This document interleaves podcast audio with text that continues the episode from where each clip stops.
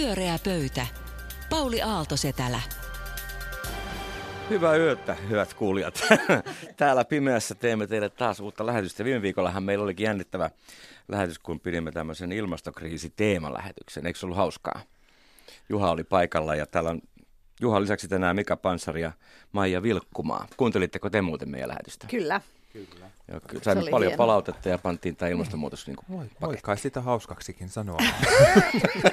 voi sitä tuskaa ja paniikkia ja toimenpiteitä, miten se aiheutti. Mm. Mutta mun ensimmäinen kysymys hei teille on lämmittelykysymyksen, kun palaamme taas varmaan ilmastoteemaan, koska Mika jäi harmittamaan, että hän ei päässyt viime lähetykseen, niin hänellä on nyt joku ilmastokysymys kohta meille esittää. Niin mun kysymys teille on se, että mitäs fiksua kirjallisuutta olette viimeksi lukeneet, jonka haluaisitte, että muut kin lukisivat ja sivistäisivät itseään. Älkää sanoko Harari, koska Pansar saa siitä raivokohtauksen, mutta joku muu. Ei sanota. mä oon lukenut tämmöisen ihan äskettäin Leena Andersson nimisen ruotsalaiskirjailijan kirjan nimeltä Svean poika. Tämä oli itse asiassa tosi hyvä. Se oli niin kuin, äh, kaunokirjallisuutta siis romaanimuotoon rakennettu kirja tavallaan kansankodin idean noususta ja tuhosta siis yhden tällaisen ruotsalaisen Ragnar Anderssonin elämäntarinan kautta kerrottuna. Erittäin hyvä. Okei, okay. Maija. Öö, mä haluan kanssa puh- siis puhua fiktiosta, koska se on jotenkin mun laji, niin mä tykkään, tykkään siitä, että voi vapaa-aikanaan lukea keksittyjä tarinoita, eikä vaan niin kuin jotenkin ihmisten tylsästä elämästä jotain niin kuin, ö, pätkiä.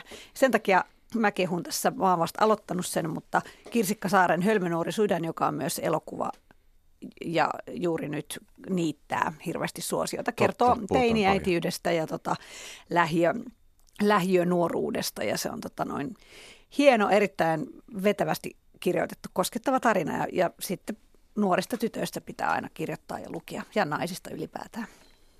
Tota, mulla on itse asiassa kaksi semmoista paljastuskirjaa. Toinen on Anders Plumin väitöskirja. Hän kuvaa tätä suomalaista korruptoitunutta päätöksentekojärjestelmää. Nyt siitä on tullut tämmöinen populaariversio. Mä luin tämän väitöskirjan. Aivan uskomaton, kauheita luettavaa, miten poliitikkoja viedään. Ja sitten toinen on tämmöinen paljastuskirja, jossa kerrotaan, miten datajätit hallitsee Suomea ja miten pieni aller yrittää selvitä. Mikä, mikä se mm-hmm. muuten se Pauli sinun kirjan nimi olikaan? Se ei ole vielä julkinen, mä oon lukenut käsikirjoituksen. Mikä, tämä, menee, tämä menee nyt mainonnaksi. No, mikä se kirjan se kirjan nimi on Häiriö. Okay, Kuukauden häiriö. päästä tulee. Mutta sitten niin mulla on teille myös kirjavinkki, mutta sitä enemmän teen kysymyksen, joka liittyy tämän kirjan sisältöön. Kuinka moni tyttö saa peruskoulun päätökseen maailman kaikissa matalan tulotason maissa? A 20 prosenttia, B 40 prosenttia, C 60 prosenttia. Juha, se. Ei, sä tiedät muuten. Sä sanot C, okei. Okay. Maija? Ää, 20, 40 vai 60? 40. B. Oikea vastaus C, 60 prosenttia. Ja tämä jo, tämä kirja on Hans Roslingin kirja Faktojen maailma, jossa hän todistaa, että me yleensä luulemme aika lailla niin kuin negatiivisemmaksi maailma, mitä se onkaan. Että pelko, draamahakuisuus ja yleistämisen tarve ohjaa meitä koko ajan harhaa. Että tämä on minusta erinomainen kirja, kannattaa lukea. Pelkkiä faktoja täynnä. Tämä kirjailija on on niin terveydenhuollon professori. Myönnän ja, lukeneen ja siksi vastasin oikein. No niin, mm-hmm. helposti... Lukeminen kannattaa aina. Juuri näin. Ja nyt sitten ympäristöteemaa jatkaa Mika Pantsar, joka lähetti mulle WhatsApp-viestejä tuossa jo meidän viime lähetyksen jälkeen, jotka oli aika kiihkeitä. No ei, ei, se oli vaan taas... Se Observointia. Vi- joo, siis viime, viime ohjelma taas kertoi sen huijauksen, mihin suomalaiset on viety, että pienillä teoilla maailma pelastetaan. Ja mun mielestä se on harhauttavaa, että kun ilmastopaneelissa sanotaan oikeasti, että nyt on kiire, pitää tehdä isoja tekoja ja silloin tavallaan keskustelu vihreän kuluttaja siitä, meneekö pyörällä tai syökö lihaa tai muita, on aika pieniä tekoja. Ne on varsinkin hitaasti vaikuttavia te- tekoja ja sitten, sitten tässä ilmastopaneelissa niin kuin se kaikista tärkein uutinen Suomelle on se, että, että nyt tämä niin kuin metsien laajenevat hakkuut pitää lopettaa. Että hiilinielu on iso asia, että sillä hyvin helposti hoidettaisiin hiilinielua, tota, eli metsien istutuksia lisäämällä, niin se mitä Suomen niin kuin vastuu tässä maailmassa on. Ja sillä lailla tuntuu kauhean hassulta näpertelyltä, että hallitus tarjoaa 2000 euroa 100 000 Teslan ostajalle. Että et, et, eikö oikeasti voida puhua vaikeista asioista? Ja sitten jos halutaan niin kuin kuluttajia jollain lailla tota, no, alkaa kiusaa ja häiritsee, niin sitten pitää nähdä se, että itseni kaltaiset hyvätuloiset ihmiset on ne, joiden kulutuksen kannattaa puuttua.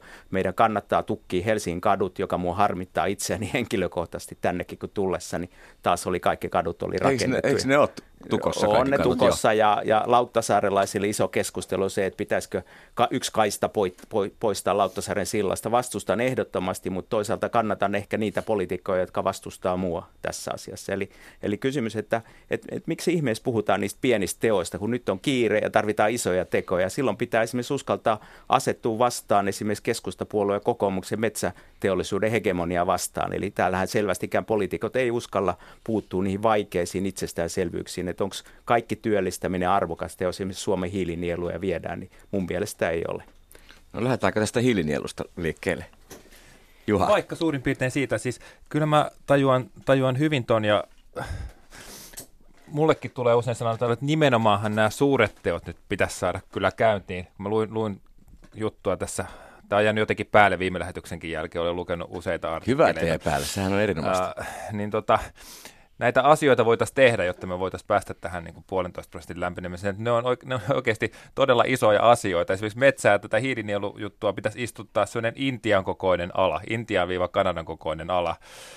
Sitten jos sitä hiilivoimasta pitäisi päästä eroon, vai oliko se yksi kolmasosa siitä saisi jäädä kymmenen vuoden sisään, ihan älyttömän isoja tavoitteita. Ja siis eihän ne voi onnistua mitenkään muuten kuin, että me jotenkin saataisiin tämä kansainvälinen yhteistyö nyt isosti kuntoon. Et mullekin tulee kyllä sellainen, että siinä ei ne lyhyet suihkut auta. Että jotenkin tämä täytyisi saada toimimaan, taikka sitten toivoa ei ole. Toivoa on aina. Maija, Oletko Joo, perehtynyt metsäteollisuuteen niiden hiilijalanjälkeen? Kyllä siis se on musta, mitä nyt Satu Hassi muun muassa moni muukin on toistellut, se on musta semmoinen, että ei voi toistella liikaa silloin, kun nyt puhutaan näistä hiilinieluista. Meillähän nämä on kaikki tavallaan teoreettisia. Me ei olla tekemässä niitä hakkuita. Mä en ainakaan itse omista metsää tai mitään muutakaan. Että se ei vaikuta minuun sinällään. Ja ymmärrän, että ne, joiden elämäänsä suoraan vaikuttaa, niin ne on, niillä on jotenkin niin kuin sitten monimutkaisempi suhtautuminen tähän. Mutta kun totuus on, että hiilinielun pienentäminen vastaa täsmälleen sama asia, on täsmälleen sama asia kuin päästön lisääntyminen. Niin sen takia se on ihan naurettavaa, että sit niitä vielä hakkuita kuitenkin suunnitella. Mutta mä mietin vaan tosta, niin kuin tästä, että, että eikö pieni ihminen sit voi vaikuttaa, tai että, että sillä ei ole mitään merkitystä, mitä pieni ihminen niin kuin tekee. Niin mä kuitenkin olen sitä mieltä, että, että ensinnäkin, niin kuin täällä nyt viimeksi puhuttiin, että ihmisen täytyy, että se, että on sellainen olo, että edes pystyisi jotenkin vaikuttaa, niin se tekee ihmiselle hyvää, semmoisen niin kuin maailmantuskan niin kuin äärellä olevalle ihmiselle. Mutta sitten toinen on jotenkin semmoinen asia, että, että kun, jos, jos ja kun maailman täytyy muuttua tosi paljon, nimenomaan, että esimerkiksi autoilun pitää niin kuin radikaalisti vähentyä yksityisautoilun ja sitten nimenomaan kaupungeissa, jos muutkin tavat liikkua on mahdollisia, niin kyllähän se ikään kuin helpottaa sitä, että ihmiset rupeisi tekemään ensin itsenäisesti niitä päätöksiä, että ei ota vaikka muovikassia, mistä täällä on myös puhuttu, vaikka se olisi kuinka pieni asia, ja, tai pyöräilee. Tai, että kyllähän se tavallaan, niin kuin, pakkohan sen on vaikuttaa siihen, kun me on kuitenkin pakko muuttua. Mä oon viimeksi tänään WWFn kanssa keskustellut, niin sit, sitä ei tavallaan tarvitse edes kinastella, onko sillä merkitystä, mitä yksityiset ihmiset tekee tai yritys. Totta kai sillä on merkitystä.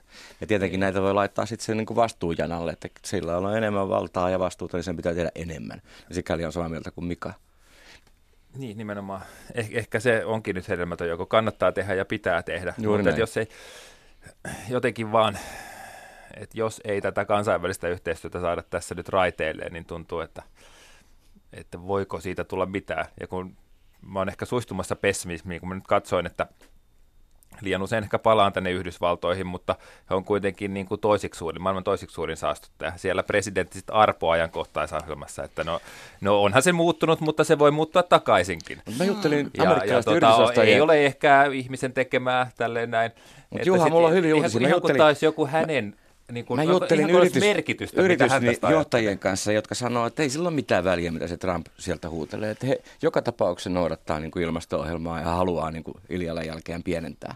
Että et, et näillä osavaltioilla on ihan eri ympäristöstrategiaa kuin Trumpilla. Että me liikaa niin kuin pelätään sitä yhtä postmodernistia Se niin varmaan, mutta entä sitten kuitenkin tämä, niin kuin, että et, et hänen johtamansa valtio vetäytyy tästä kansainvälisestä ilmastosopimuksesta? Onko sekin merkityksetöntä?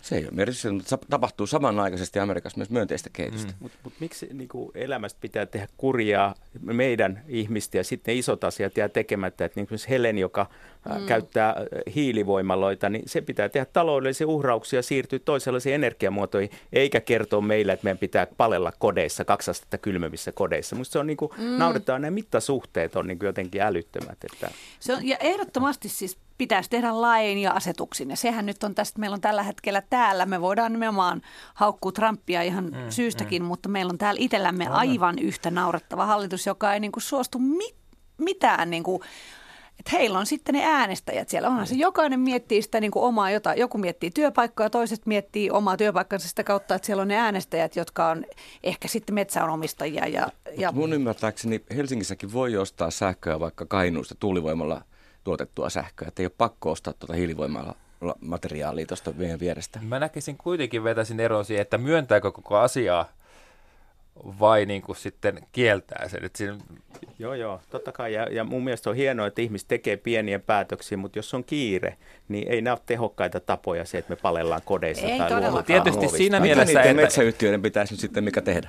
Me, mun mielestä täytyy nähdä, että me vaaditaan taloudellisia uhrauksia. Tämä on niin kuin kysymys. Nyt talous on jätetty kokonaan ulos tästä pyöreä pöytä vähän lipsahti uudestaan ilmastoteemalähetykseksi, mutta nyt, nyt niin, niin me jatkamme pari tuntia sitten lähetyksen jälkeen ja nyt Maija puhuu jostain ihan muusta. Ole hyvä. Ee, joo, aiheeni on tällainen, että nyt on kohta tulossa Helsingin kirjamessut ja nyt on sitten semmoinen pieni myrsky tapahtunut, että sieltä on, sinne on kielletty osallistumasta sellaista kustantamoa kuin kiuas. Ja siihen taas liittyy se, että kiuakseen liittyy liittyy vahvasti tähän henkilön nimeltä Timo Hännikäinen, joka on aiheuttanut pahennusta paljonkin twiiteillään ja myöskin kirjoillaan. Ja, ja tota, häntä on luonnehdittu, luonnehdittu tällaiseksi äärioikeistolaiseksi uusfasistiseksikin henkilöksi. Hän on varmasti paljon muutakin ja itse kieltää olevansa käsittääkseni näitä. Välillä, välillä kuitenkin sitten nimenomaan sanoo itseään fasistiksi. Että hän on välillä vähän sekavasti Mulle hän on myös laittanut joskus jonkun näytä tissit-viitin. Tavallaan semmoinen, niin kuin, varsinkin kun on yö ja Timo on saanut viinaa, niin sit selvästi semmoinen tietynlainen naisvihaa rasismi nostaa päätään. Hän on myös monen tuntemani ihmisten mukaan kirjoittanut ihan niin kuin hyviäkin tekstejä ja viisaita ajatuksia joskus jonnekin. Ja mä en itse asiassa edes löytänyt sitä, että millä tavoin, musta tuntuu oudolta, että Timo Hännikäinen omistaa tämän kiukaa, mutta ainakin on siellä kustannustoimittajana. Ja se on ihan kunniallinen kirjan kustantama. Kyllä, näin on. Ja tota noin, mutta nyt tämä Kustantamolle on kuitenkin, kustantamolta on evätty pääsy Suomen kirja, tai Helsingin kirjamessuille ja hänikään itse kommentoi tätä näin, että tämä on Suomi vuonna 2018 yksittäisen äärivasemmistolaisen aktivistin levittämä disinformaatio johtaa konkreettisen sananvapauden kaventumiseen ja laillisen liiketoiminnan estämiseen. Tämä yksittäinen aktivisti on Veikka Lahtinen, joka laittoi, että hän pelkää oman turvallisuutensa, tai, tai ole turvallinen paikka, jos siellä on Timo Hännikäinen. Niin mä tota noin, tässä on musta jotenkin monta puolta, jos yksi on sitten taas tämä tietenkin, että, että myöskin tämä sananvapaus sanana rupeaa olemaan semmoinen, että kun kuulen sen, niin poistan varmistimen, koska sillä nykyään koko ajan tunnutaan viittaavan lähinnä siihen, että rasistit haluaa sanoa rasistisia asioita ja sitten jos ne ei saa, niin sitten ne vetoaa, sananvapauteen, että sen takia mulla toi, toi ei nyt puolustelun toimi, mutta mitä te ajattelette? Onko se oikein, että he ei pääse sinne vai onko se, vai onko se väärin? Mä en kyllä osaa vastata tuohon tohon noin, noin suoraan. Sä oot itse ollut tosi monta kertaa kirjamessuilla, niin onko siellä niin. useasti sellaista, että joku kustantamo heivataan pois? Ei sitä kyllä usein ole. Ja, ja tota, kyllähän siis se sananvapauspuoli onhan se, se on oikeasti merkityksellinen juttu, että, että meidän pitäisi sinne pystyä hyväksymään sellaisetkin mielipiteet, jota jota emme kannata, jotka tuntuu meistä vastenmielisiltä, mutta tämä on oikeasti hankalaa, että mä en oikein tiedä, miten konkreettisia nämä, nämä Kiivoskustantamon yhteydet näihin natsiliikkeisiin on, natsiliikehdintää Suomessa, että tota, sitä mä en tässä tunnin, vajaan tunnin kestäneellä googlettamisella oikein sanonut selville. Niin mä Sanotaan, että kyllä, sanoa. kyllä mä tämän ymmärrän. Kyllä mä ymmärrän kirjamessujen päätöksiä. Ja sehän on yhtiö, nehän voi mm. päättää, kuka siellä esiintyy. Ronja Salmi, johtaja, ohjelmajohtaja, oli sanonut muun muassa niin, että siellä kirjoissa ja etenkin ilmeisesti Timo Hännikäisen teoksissa niin on semmoisia kohtia, joissa rasistisia mielipiteitä esitetään faktana ja se on niin kuin ikään kuin väärin. Sehän on ehkä selvää, että ihan mitä tahansa ei voi sanoa nykypäivänä. Mun mielestä tota, messut ja markkinat on paikka, jossa, johon kuuluu diversiteetti ja monimuotoisuus ja kirjallinen monimuotoisuus varsinkin, että tämä kustantamo esimerkiksi on kustantaa tämmöisiä klassikoita kuin Gustav de Bonin ja Oswald Spenglerin teoksia, niin mulle pelkästään se, että ne toimii tämmöistä kulttuuri, kulttuurityössä, niin tuntuu omituiselta, että kustantamo ei pääse sinne.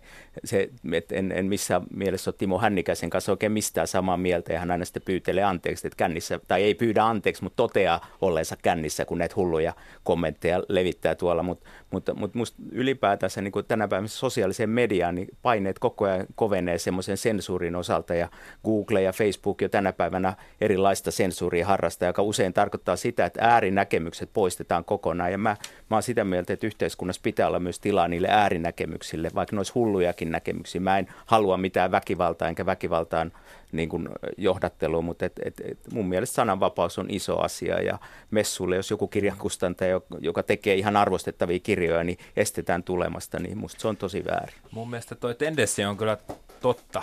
Ja mäkin kannan siitä huolta. Ja se tämä Veikka Lahtinen, joka jonka Facebook-päivityksestä tämä lähti, niin hän kyllä minun mielestäni on sellainen ajatuspoliisi mun mielestä vähän liian kanssa, että hän, hän putsaisi maailmasta mielipiteet, jotka siihen mun mielestä kuuluu. Ja tämä niin kuin Veikka Lahtisen aloitteellisuus tästä, että on käynnistynyt siitä, se saa mut vähän epäilemään epäilemään tätä, mutta sitten toisaalta kyllä mä noin natsihommat otan vakavasti, että siis niistä kyllä nyt varmaankin pystyisi pidättäytymään sitten no, yksityishenkilö ja kustantamoja, että jos tällaisia linkkejä on, niin kyllä nyt ne sulkisin pois. Jos ne vai, vaietaan, että nyt Saksa säärioikeisto voitti vaaleissa ja siellä on oikeasti piilevä natsismi olemassa Saksassa, moni on huolissaan mm. siitä, niin se voi johtua osittain siitä, että Saksassa on kymmeniä vuosia kielletty kaikki vähänkään fasis, fasismiin niin. tai natsismiin liittyvät asiat, niin musta on parempi, että avoimessa yhteiskunnassa puhutaan myös tämmöisistä Joo, asioista. Ja kyllä ne kirjojen sivuille mahtuu. Mä en oikein tiedä, kun siellä sanottiin, että näitä kirjoja myy myyty tai jaettu näissä tilaisuuksissa. Sitten tullaan jollekin semmoiselle, onko se fine? No mä taas itse sitten taas kuitenkin niin kuin mietin sitä, että, että tosiaan fasismin ja nat, natsismin kanssa flirttailun lisäksi niin hän, hän on myös vahvasti naisvihainen, joka näkyy tässä Ilman kirjassa, jossa hän syyttää niin kuin naisia siitä, että he eivät ole antaneet hänelle seksiä ja sen takia niin kuin miehet tekee itsemurhia, kun naiset eivät avaa jalkoja ja t- sehän on niin kuin, tavallaan törkeästi sanottu, varsinkin yhteiskunnassa, jossa naiset on koko ajan niin kuin on. Selkeästi ja, ja kyllä, kyllä, kyllähän se näkyy hän ikäisen naisviha täällä, miten hän on jo lähtenyt sitten Ronja Salmeen kohtaan henkilökohtaiseen hyökkäykseen. Voidaan myös kysyä, kuinka syvällistä ymmärtämystä kirjallisuudesta edustaa henkilö, jonka meritit rajoittuvat lähinnä muutamaan ratsastusta koskevan kirjan ja nuorten ohjelman juontajana toimimiseen. Lyhyesti sanottuna Ronja Salmi on tehtävässään epäpätevä ja puolueellinen. Hän tekee hänen puolustamisen aika vaikeaksi. Niin, tekee hänen puolustamisen aika vaikeaksi. Ja sitten mä mietin, kun siinä on sille, että, että musta... Että kun on, nyt kun oli esimerkiksi toinen Timo, eli Timo Soini, joka oli käynyt aborttia kannattamassa erilaisissa paikoissa ja oli tämä luottamusäänestys. Ja siitä hirveän moni yleensä miespuolinen henkilö ihmetteli, että miksi naiset niin vauhkoontuu eikä tajua, että tässä on nyt kysymys siitä, että hallitus pitää pitää kasassa, jossa saadaan hoidettua nämä hommat. Että kyllähän me kaikki tiedetään, että Timo Soini on vähän niin kuin Ei menneen kaikki miehiä kerralla hei No mutta syytetä. kuitenkin se tässä, niin kuin, tämä oli Tässäkin on usein. kolme miestä, jotka ei varmaan ollut tuota mieltä. Mut mä, ja mä tavallaan ymmärrän tämän ajatuksen, että ei nyt hallitusta kaadeta tällaisen asian takia. Mä ymmärrän sen, mäkin varmaan ajattelisin niin, jolle mä olisi kokenut sitä, millainen se yhteiskunta on silloin, kun sä et oikeasti ole sen ihan täysvaltainen jäsen. Siinä mielessä, missä mä en voi ymmärtää koskaan valkoisena henkilönä niin rasismia, niin mä luulen, että vilpittömästi mies ei voi ymmärtää sitä, että, mitä se on se tavallaan alistettu naisen asema, niin silloin musta tuntuu, että, että se tuntuu se Timo Soinin kohtelu siltä, että se on niin slap in the face kaikille naisille.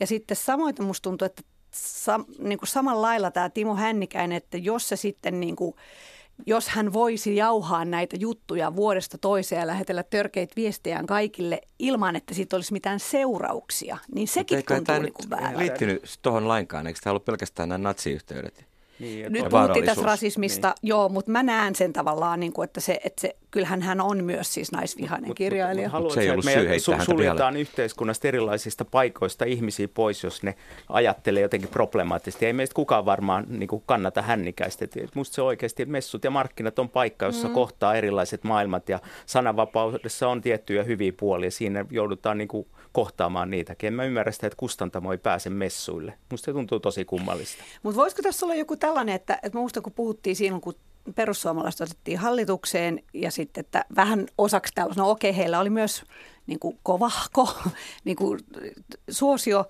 vaaleissa, mutta sitten siinä oli myös just tämmöinen, että no meidän pitää antaa heidän nyt sitten tehdä omat virheensä ja sillä seurauksella, että meidän maahanmuuttopolitiikkaa johtaa umpirasistinen ihminen, joka on niin kuin mun mielestä tehnyt vahinkoa sekä Suomelle että sitten myöskin tietenkin näille pakolaisille, joita hän ei ole päästänyt. Ja, et ei se nyt aina hyvä tapaus sekään, että päästetään ne leikkeihin mukaan. Pyöreä pöytä. Pyörää pöytä ja suoran lähetyksen leikit. Ja viimeinen teema onkin sitten vähän isompi, vai mitä Juha? Tämmöinen pikkuhomma tässä nyt on ollut meneillään kaksi ja puoli vuotta, kun Brexit, oletteko kuullut? Vai Kyllä, unohtanut, hämärästi, unohtanut jo? Hämärästi tiedän, mistä puhutaan. Ää, ja nyt, nyt tota kello käy ja aika alkaa käydä jo, jo niin kuin vähiin, että jos tässä ei kohta saada jotain aikaa, niin Britannia paiskautuu ulos Euroopan unionista ilman sopimusta tuossa ensi keväänä maaliskuussa 2019. Ei ole sitten mitään siirtymäaikaa, eikä tosiaan mitään sopimusta eikä mitään. Ja se visioiden mukaan, tai siis ihan faktana johtaa tiettyihin melko dramaattisiin skenaarioihin. Rekat seisoo siellä sitten rajalla. Tullimuuriin ja, ja lääkkeet Tullimuuriin ja ne ei oikein tiedetä sitten, ei ole mitään sopimusta siitä, miten käy Britanniassa asuvalle EU-kansalaisille ja EU-ssa asuville Briteille ja varmastihan näitäkin sitten jotenkin selvitellään sen jälkeen, mutta kuitenkin tämä ajatuksena tuntuu minusta edelleen jotenkin melko uskomattomalta, että se oli jo, silloin oli se äänestys, mutta se, se jossain kaukaisuudessa, mitä sitten tapahtuu. Mutta nyt se on viiden kuukauden päässä tämä skenaario. Ja tämän ei-diiliä skenaarion piti olla hyvin epätodennäköinen. Nyt kuitenkin se näyttää, kun katsoo tuota tilannetta, niin se näyttää melkein realistisimmalta vaihtoehdolta, koska tässä pitäisi tosiaan saada aikaan sopimus, jonka kaikki EU-jäljelle jäävät 27 valtiota voi hyväksyä. Se pitää mennä sieltä, siltä tasolta läpi. Sitten brittiparlamentin pitää saada tämä hyväksyttyä. Kaikkea muuta kuin helppoa se on, niin sotkussa se homma. Aikaa viisi kuukautta. Nyt mä kysyn teiltä parhaat Euroopan asiantuntijat tässä asiassa, että syntyykö sopimusta vai tuleeko no deal Brexit? Syvä ilmiö. Kyllähän tämä nyt on sillä tavalla, että... että Paulikin saa vastata. Että mä voin tähän alkuun kerätä niin panoksia, niin sanoa sen, että, että niin enitenhän tästä kärsii britit. Että tähän maksaa tällä hetkellä briteille 562 miljoonaa viikossa tämä tilanne. Että heidän edun mukaista olisi löytää nyt sopu jopa siihen pohjois rajaan, joka on kai se keskeisin kysymys, mihin ei ratkaisu löydy. Mutta sitten vaikka tarkistin, kun Juha kertoi tämän kysymyksen, että mitä nämä vedonlyöntitoimistot sanoo, että tuleeko diili vai ei, niin valitettavasti EU Observer esimerkiksi sanoo, että 50-50. 50-50, näin. Ja nyt te olette keksineet varmaan jonkun vastauksen, mitä? Ky- ky- ky- kyllä mä luulen, että sopimus tulee. Siinä on vähän liian isot riskit, ettei se, ettei se tulisi, että et, et, tavalla tai toisella. Mutta tota, musta niin kuin mielenkiintoinen historiallinen vertauskohta on 50-luvun alkupuolella, kun britit omisti oikeastaan öljy, öljytuotannon kokonaan Iranissa ja sitten kun Iran sosialisoi sen, niin, niin britit joutuu ulos koko öljyteollisuudesta ja syntyi su, sy, syvä lama Briteissä, koska ne, ne ei enää hallinnut sitä ja sitten piti Yhdysvaltain kanssa liittoutua ja saada CIA-agenttien kanssa taas Persian saahi sinne valtaan, että ne sai sitä öljyä taas tulemaan sinne, että et niillä on oikeasti kokemus Hieno sellaisesta, että et, et, et katkee kokonaan joku virta, niille katkaisi öljyvirta, se, se merkitsi niin elintarvikepulaa, se merkitsi kaikkia tämmöistä. Nyt yhtäkkiä, jos nämä virrat, tavaravirrat ja pääomavirrat katkee, niin, niin se on ihan dramaattinen vaikutus. Eikä ne voi ottaa sitä riskiä. Et täytyy olla suurvallallakin joku muistikuva johonkin mokaukseen, mitä 50-luvulla teki, koska se oli brittien tosi paha mokaus, kunnes ne saa amerikkalaiset tukemaan ja sitten saatiin saahivalta ja taas kaikki pyyhki hyvin. Mustakin tuntuu, että pakkohan sen on tulla sen sopimuksen, mutta et millä tavalla ja, ja mä, mä en tiedä, siis jossain vaiheessa puhuttiin edelleenkin siitä, että, että jos tapahtuisikin, että Brexitia ei tulisikaan, mutta siihen mun taas on vaikea uskoa. Tai siis se, se olisi niin kuin jos mä olisin itse ollut äänestämässä Brexitin puolesta ja sitten joku sanoisi, että ei sitä nyt tuukkaan, niin eihän se, jotenkin, niin myös se mä olisin raivona. Se on totta, niin. etenkin kotit, mutta mulla on niin. tähän muuten ehdotus. Arvatkaa, kuka pystyisi ratkaisemaan tämän, niin kuin aiemminkin täältä on lähtenyt niin kuin porvarillinen neuvottelija paikan päälle. EPPn ehdokas komission puheenjohtajaksi Alexander Stubb pitäisi lähettää nyt ratkaisemaan tätä ongelmaa. Niin, Eikö se hyvä idea? Sitten kun se on CMIin, tota, noin crisis managementin Nimenomaan. vielä puheenjohtaja tietää, miten aloitetaan, että annetaan kaikkien kertoa omat intressinsä ensiksi. ja sitten viisi vuotta niin. myöhemmin syntyy ehkä niin. rauha. Joo, joo, mitenköhän tämä, tämä tuota Brexiteeri suhtautuu Stubbiin sitten. Hän on ehkä hieman Eurooppa-myönteiseksi se on totta. leimaantunut, mutta... Englannissa, väitellyt niin, Lontoossa. Totta. Kyllähän, se saattaisi toimia. Mutta toi, just, Koska että nykyiset neuvottelijat ei näytä sopua löytävän. Mutta onko sitä muistijälkeä siellä Briteissä? Eihän siellä selvästikään sitä ole, koska nyt jos tässä tilanteessa, niin eihän täältä mun mielestä niin kuin EU27-leiristä löydy, löydy mitään maata ja varmaan aika vähän ihmisiäkin, jotka haluaisivat, että tällaista jonkinlaista sopimusta ei syntyisi. Mm. Sen sijaan Briteissä heitä on tosi paljon. Siellä on niin kuin puolet konservatiivipuolueesta sille, että, että, että siis se, se, se on päinvastoin, että se nyt pitäisi nyt kerta kaikkiaan ilman sopimusta lähteä, jotta se olisi niin kuin clean exit ja sitten ollaan vapaita. Siis tavallaan semmoinen niin kuin jotenkin kamikatse-tyyppinen tila. Ja on tämä niin mie- mielenkiintoista, jos oikeasti, kun me ollaan 150 vuotta eletty tämmöisen poliittisen ja taloudellisen integraation aikaa, yhä suurempi yksiköitä EU tai muita syntynyt, yhtäkkiä alkaisi hajoamaan disintegraatio. Mitä se tarkoittaa? Sopittaisiko siitä vai hajoako sitä sitten lisääkin? Että tästähän mm. voi ollakin, että, niin. että kaikki haluaa vapautua tästä saatanallisesta EUsta ja muusta. Tämä on tällainen niin kansainvälisten yhteistyöhankkeiden ja liittojen ja, ja, ja tota järjestöjen ystävänä vaikea sanoa, mutta noihan siinä sitten käy seuraavaksi. Tänään jo Unibet ennusti, että seuraava tota niin, valtio, joka lähtee EUsta on Italia. Kerroin on 7,6. Kakkonen on Kreikka. Ja siellä viisi Suomi. Oho. Kyllä. Oh, se ei tule tapahtumaan, mutta anyways. Niin Mikä Suomen se, kerroin muuten oli? Se, se, oli? se oli joku aika pieni, nyt en muista sitä ulkoa, mikä en, se oli. Enpä löysi vetoa Joo. sen puolesta. En löysi sen puolesta vetoa, mutta Italian puolesta voisin lyödä. Vai mitä Juha? No en, en mä usko siihenkään. Mä, mä olen... Et sä oot tässä kuitenkin tuommoinen optimisti, mutta no, ilmastonmuutoksessa pessimisti. No tavallaan, jos Euroopan unionikin hajoisi, niin sitten mä oon kyllä erittäin suuri pessimisti ilma, ilmastonmuutoksen suhteen. Et siis tavallaan kyllä myös näitä kaikkia kansainvälisiä organisaatioita me tarvitaan. Niinhän se on. Et totta kai niihin on hemmetin helppo menettää uskonsa ja saada vielä ihmiset niin kuin uskomaan, että näistä ei ole niin kuin mitään hyötyä. Mutta ajatelkaa, että joskus niin kuin rauhallisempina, järkivämpinä, hitaimpina aikoina tällaiset organisaatiot on saatu niin kuin pystyy. Nyt niitä vaan hajotetaan. Minusta tämä ei kerro hyvää ihmiskunnan niin, kehityksestä. Mutta mut kyllä tietysti niin Trump on ennakkoluulottomasti myös hajottamassa maailmanjärjestystä. Että et, et voihan sitä niin ajatella, että Trump on ihan, ihan kusipää ja typerys, mutta voihan olla, että Yhdysvaltain tietyllä tavalla kannattaa olla myös itsekäs. Että et kyllähän se niin tavallaan tämä sama kuin Brexit on, että et eri, eristäydytään maailmasta.